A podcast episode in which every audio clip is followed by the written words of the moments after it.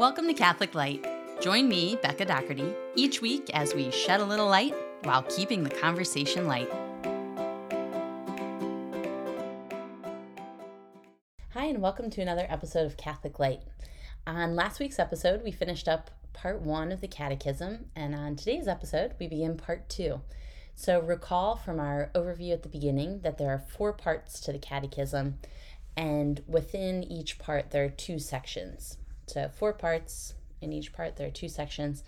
And in each of the four parts, the first section is kind of a general discussion of the topic, and then the second session uh, discusses the specifics of that particular topic. So, in part one, we covered what was entitled the Profession of Faith. So, section one of part one it was entitled I Believe, We Believe, and uh, the Catechism talks in general about belief. And then in section two of part one, uh, we went through line by line. The Catechism goes through line by line um, the Apostles' Creed. So, specifically, what we believe. Now, as we enter part two, entitled The Celebration of the Christian Mystery, we'll see in section one, entitled The Sacramental Economy, we'll talk about sacraments in general. And then in section two, entitled The Seven Sacraments of the Church, we'll go, you could say, line by line. Um, through each of the seven sacraments. So we'll go into the specifics. The catechism goes into the specifics. I'm claiming this for my own here. Um, the catechism goes specifically into each of the seven sacraments. So we'll discuss each of those as we move along. All right, so here we go.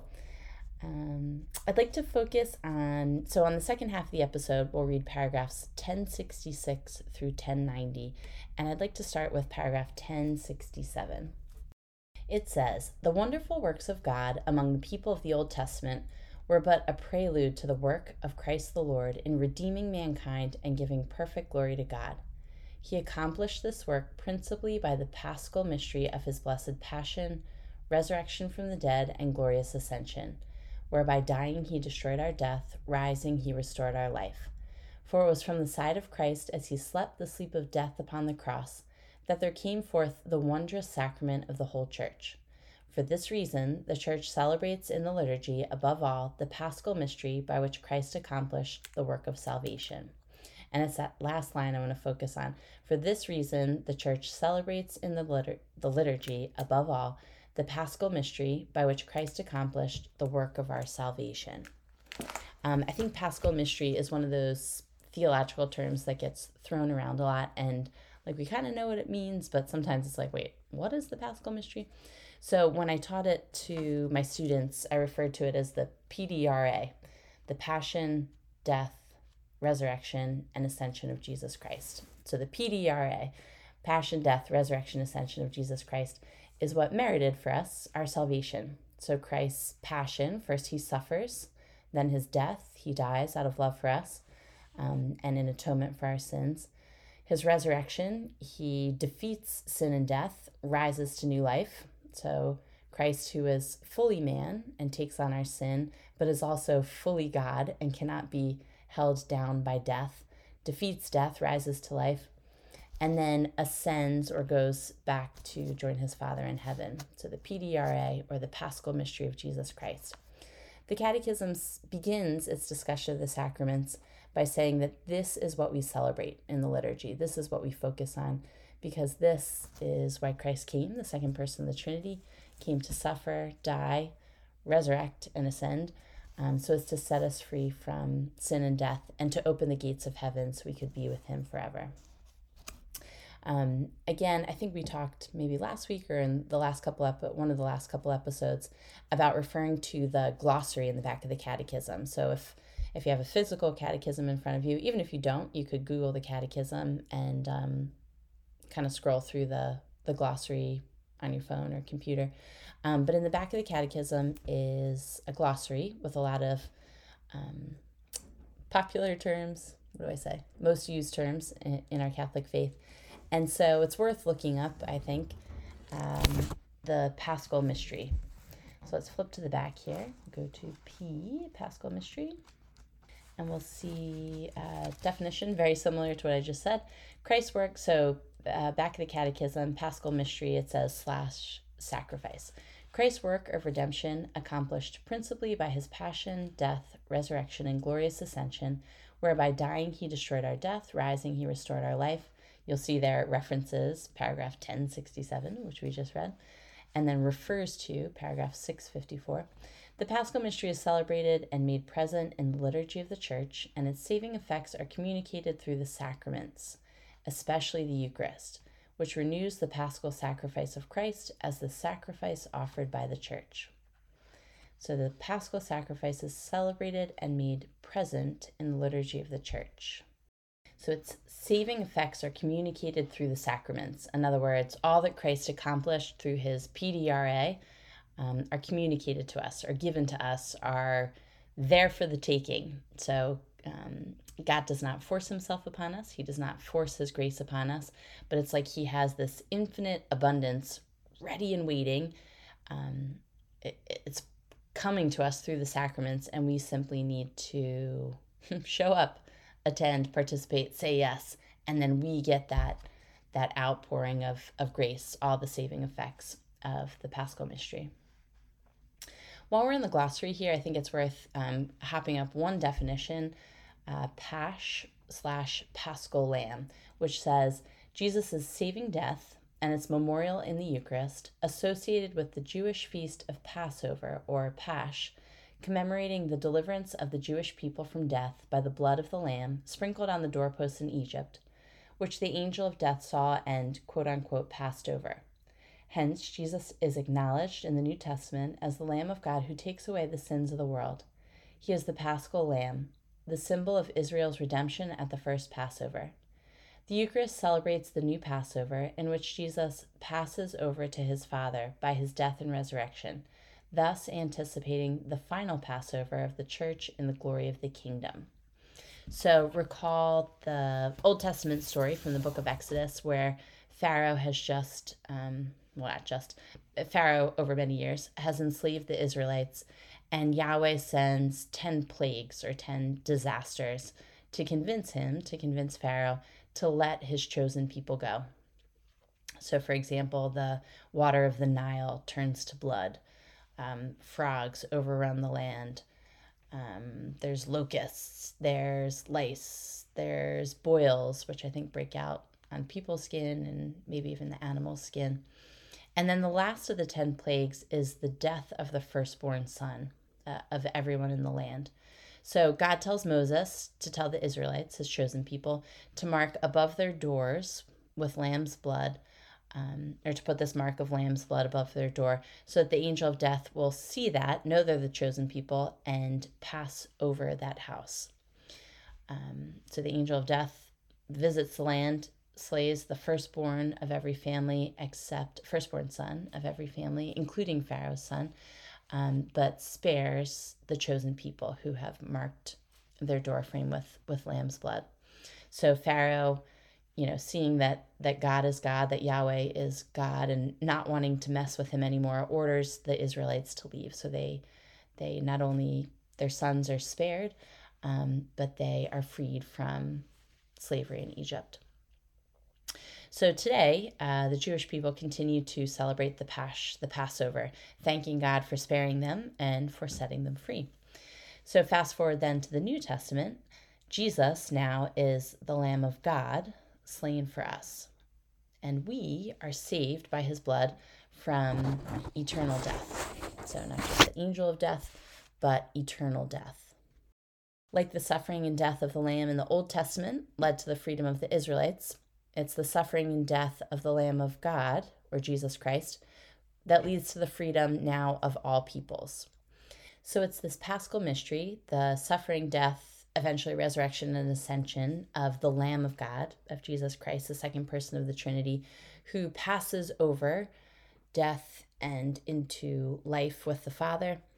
Um, and paves the way for the church to do the same, for each of us to do the same. This is what's celebrated in the liturgy, so the seven sacraments, and especially in the Eucharist. It's in the Eucharist um, that this paschal mystery is especially represented. So, not represented as though the Eucharist is, is a symbol, but it's represented or brought before us again and again and again. This is what happened. This is what God has done for us. This is how much God loves us.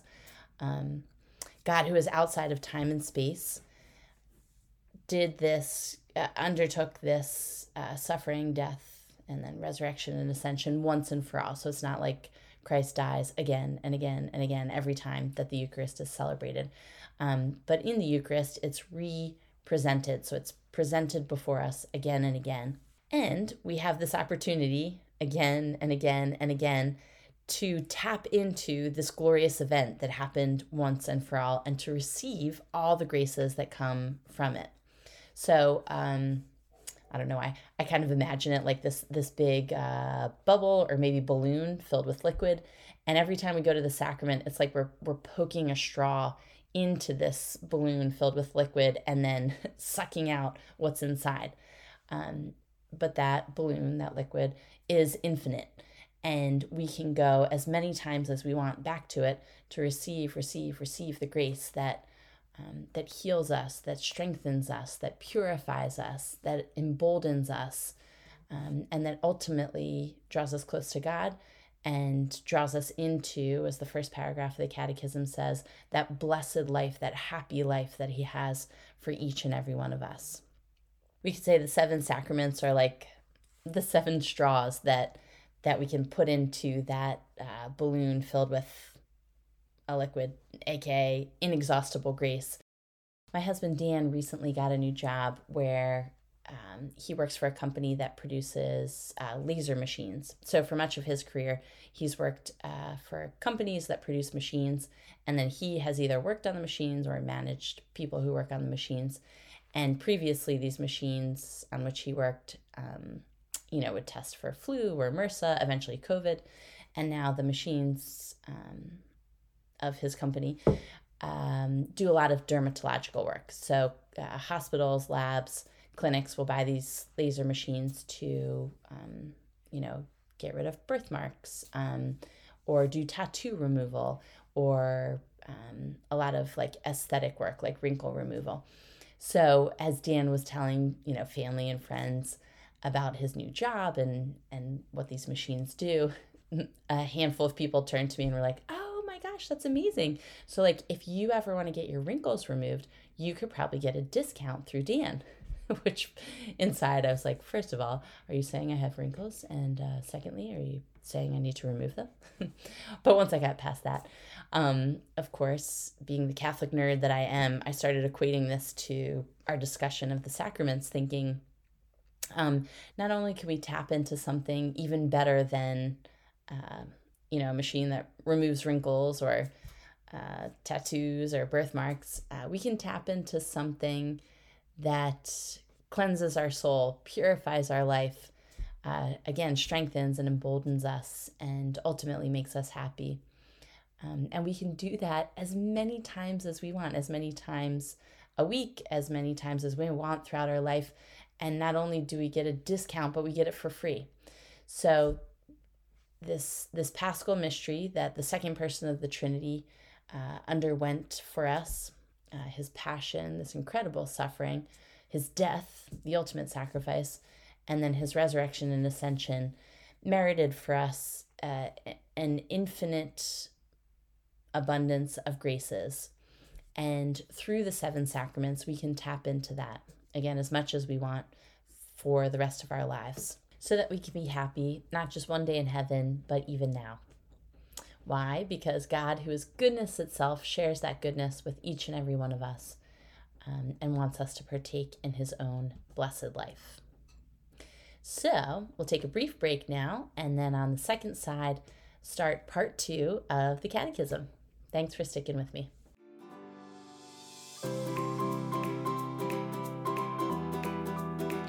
You are listening to Catholic Light Thank you for joining me each week as we read through the Catechism of the Catholic Church and discuss some of its beautiful teachings.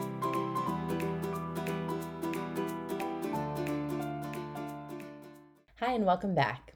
We'll now read paragraphs 1066 through 1090.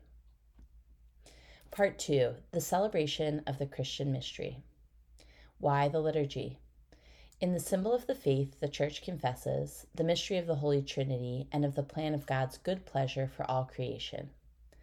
The Father accomplishes the mystery of His will by giving His beloved Son and His Holy Spirit for the salvation of the world and for the glory of His name. Such is the mystery of Christ, revealed and fulfilled in history according to the wisely ordered plan that St. Paul calls the plan of the mystery, and the patristic tradition will call the economy of the Word incarnate, or the economy of salvation. The wonderful works of God among the people of the Old Testament were but a prelude to the work of Christ the Lord in redeeming mankind and giving perfect glory to God. He accomplished this work principally by the paschal mystery of his blessed passion, resurrection from the dead, and glorious ascension, whereby dying he destroyed our death, rising he restored our life.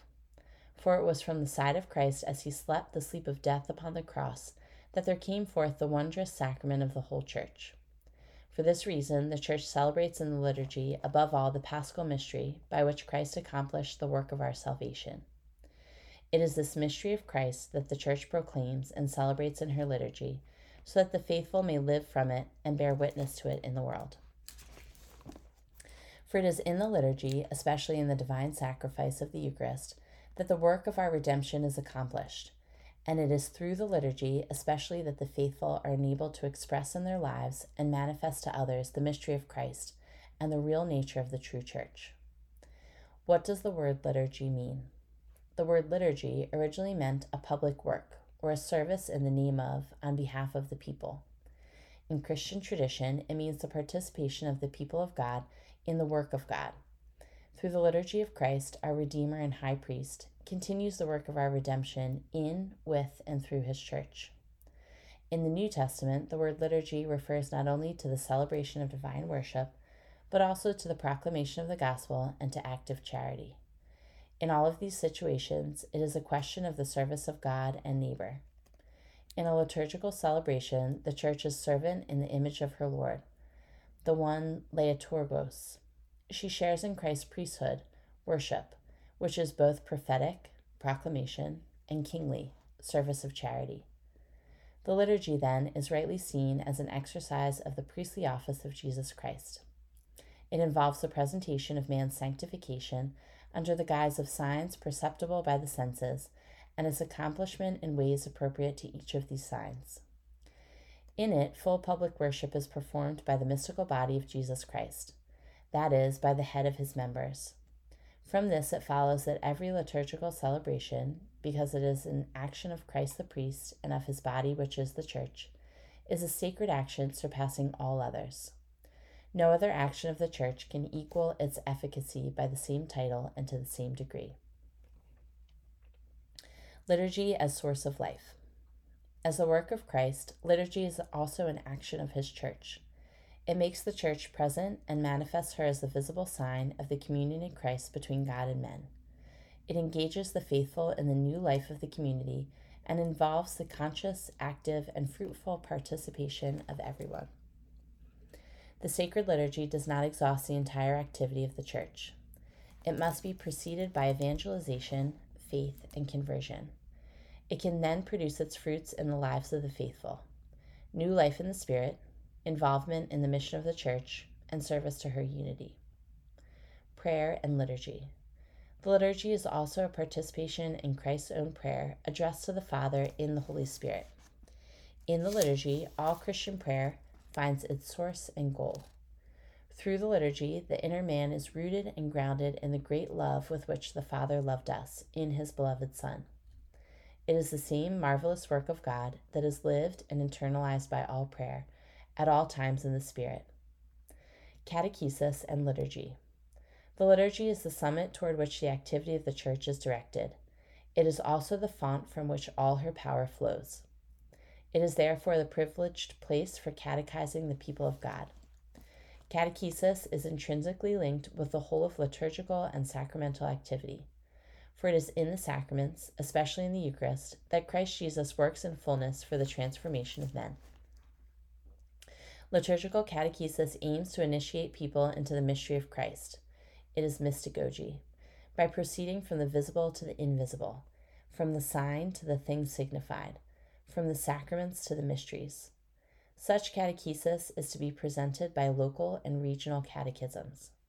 This catechism, which aims to serve the whole Church in all the diversity of her rites and cultures, will present what is fundamental and common to the whole Church in the liturgy as mystery and as celebration, section 1, and then the seven sacraments and the sacramentals, section 2. Section 1 The Sacramental Economy. The Church was made manifest to the world on the day of Pentecost by the outpouring of the Holy Spirit. The gift of the Spirit ushers in a new era in the dispensation of the mystery, the age of the Church, during which Christ manifests, makes present, and communicates his work of salvation through the liturgy of his church until he comes. In this age of the church, Christ now lives and acts in and with his church in a new way appropriate to this new age. He acts through the sacraments in what the common tradition of the East and the West calls the sacramental economy. This is the communication or dispensation of the fruits of Christ's paschal mystery in the celebration of the Church sacramental uh, liturgy. It is therefore important first to explain the sacramental dispensation, chapter 1. The nature and essential features of liturgical celebration will then appear more clearly, chapter 2. Chapter 1 The Paschal Mystery in the Age of the Church. Article 1 The Liturgy, Work of the Holy Trinity. The Father, Source and Goal of the Liturgy. Blessed be the God and Father of our Lord Jesus Christ who has blessed us in Christ with every spiritual blessing in the heavenly places, even as he chose us in him before the foundation of the world, that we should be holy and blameless before him. He destined us before him in love to be his sons through Jesus Christ, according to the purpose of his will, to the praise of his glorious grace, which he freely bestowed on us in the Beloved. Blessing is a divine and life giving action, the source of which is the Father. His blessing is both word and gift. When applied to man, the word blessing means adoration and surrender to his Creator and thanksgiving. From the beginning until the end of time, the whole of God's work is a blessing. From the liturgical poem of the first creation to the canticles of the heavenly Jerusalem, the inspired authors proclaim the plan of salvation as one vast divine blessing. From the very beginning, God blessed all living beings, especially man and woman. The covenant with Noah and with all living things renewed this blessing of fruitfulness, despite man's sin, which had brought a curse on the ground. But with Abraham, the divine blessing entered into human history, which was moving toward death, to redirect it toward life, towards its source. By the faith of the Father of all believers who embrace the blessing, the history of salvation is inaugurated.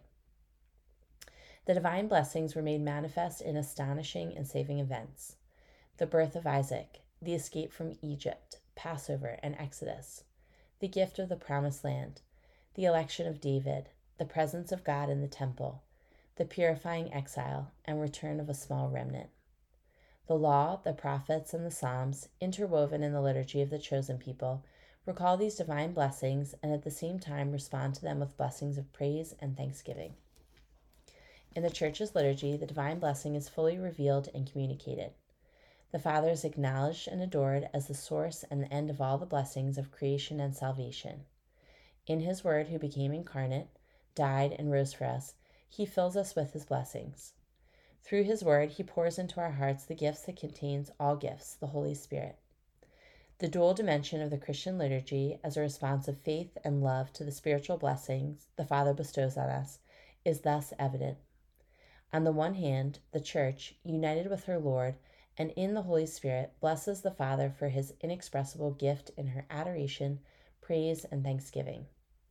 On the other hand, until the consummation of God's plan, the Church never ceases to present to the Father the offering of his own gifts and to beg him to send the Holy Spirit upon that offering, upon herself, upon the faithful, and upon the whole world, so that through communion in the death and resurrection of Christ the priest, and by the power of the Spirit, these divine blessings will bring forth the fruits of life to the praise of his glorious grace. Christ's work in the liturgy. Christ glorified. Seated at the right hand of the Father and pouring out the Holy Spirit on his body, which is the church, Christ now acts through the sacraments he instituted to communicate his grace. The sacraments are perceptible signs, words, and actions accessible to our human nature. By the action of Christ and the power of the Holy Spirit, they make present efficaciously the grace that they signify. In the liturgy of the Church, it is principally his own paschal mystery that Christ signifies and makes present. During his earthly life, Jesus announced his paschal mystery by his teaching and anticipated it by his actions. When his hour comes, he lives out the unique event of history which does not pass away. Jesus dies, is buried, rises from the dead, and is seated at the right hand of the Father once for all. His paschal mystery is a real event that occurred in our history, but it is unique. All other historical events happen once, and then they pass away, swallowed up in the past. The paschal mystery of Christ, by contrast, cannot remain only in the past, because by his death he destroyed death, and all that Christ is, all that he did and suffered for all men, participates in the divine eternity, and so transcends all times while being made present in them all. The event of the cross and resurrection abides and draws everything toward life. From the time of the church of the apostles. Accordingly, just as Christ was sent by the Father, so also he sent the apostles, filled with the Holy Spirit. This he did so that he might preach the gospel to every creature and proclaim that the Son of God, by his death and resurrection, had freed us from the power of Satan and from death, and brought us into the kingdom of his Father. But he also willed that the work of salvation which they preached should be set in train through the sacrifice and sacraments, around which the entire liturgical life revolves. Thus, the risen Christ, by giving the Holy Spirit to the apostles, entrusted to them his power of sanctifying. They became sacramental signs of Christ. By the power of the same Holy Spirit, they entrusted this power to their successors.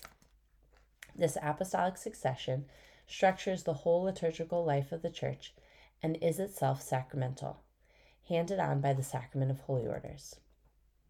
Is present in the earthly liturgy. To accomplish so great a work, the dispensation or communication of his work of salvation, Christ is always present in his church, especially in her liturgical celebrations. He is present in the sacrifice of the Mass, not only in the person of his minister, the same now offering, through the ministry of priests, who formerly offered himself on the cross, but especially in the Eucharistic species. By his power, he is present in the sacraments, so that when anybody baptizes, it is really Christ himself who baptizes. He is present in his word, since it is he himself who speaks when the Holy Scriptures are read in the church. Lastly, he is present when the church prays and sings, for he has promised, Where two or three are gathered together in my name, there am I in the midst of them. Christ indeed always associates the church with himself in this great work in which God is perfectly glorified and men are sanctified. The church is his beloved bride who calls to her Lord and through him offers worship to the eternal Father which participates in the liturgy of heaven. In the earthly, earthly liturgy, we share in a foretaste of that heavenly liturgy, which is celebrated in the holy city of Jerusalem, toward which we journey as pilgrims, where Christ is sitting at the right hand of God, minister of the sanctuary and of the true tabernacle. With all the warriors of the heavenly army, we sing a hymn of glory to the Lord. Venerating the memory of the saints, we hope for some part and fellowship with them. We eagerly await the Savior, our Lord Jesus Christ, until he, our life, shall appear, and we too will appear with him in glory. This brings us to the end of our reading selection of the Catechism for this week. Thanks again for joining me. Between this week and next week's episode, please connect with me on Instagram at Catholic Light Podcast. And please pray for me. I'll be praying for you. And in the meantime, God bless you. Thanks for joining me this week on Catholic Light. Be sure to like, subscribe, and share this podcast with your family and your friends, and connect with me through Facebook and Instagram. I'll see you next week, and in the meantime, God bless you.